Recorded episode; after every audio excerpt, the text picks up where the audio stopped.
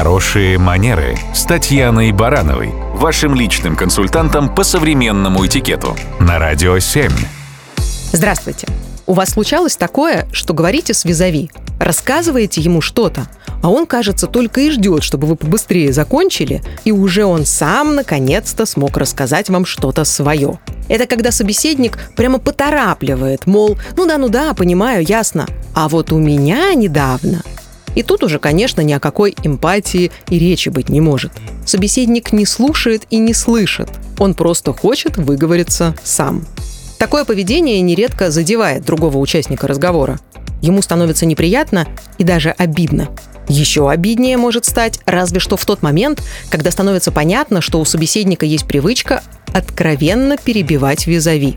Или пытаться закончить за него фразу, ну, потому что он делает это не слишком расторопно.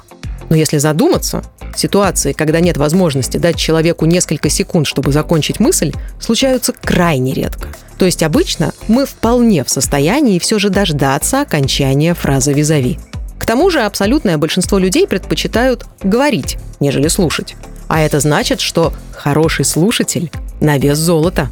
Но умение быть хорошим собеседником предполагает еще и демонстрацию своего внимания – это взгляд на собеседника, а не блуждание глазами по залу в поисках более интересных персон для дальнейшего общения. Это разворот корпуса тела в сторону визави, прямая осанка, а не полуразвалившаяся поза в кресле. Это открытые руки, а не убранные в карманы. А еще уважение к собеседнику выражается в умении спокойно выслушать, а не барабанить пальцами по столу, безостановочно щелкать ручкой или нервно качать ногой.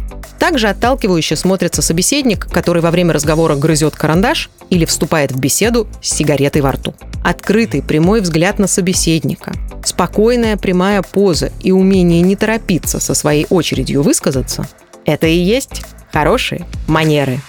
Радио 7.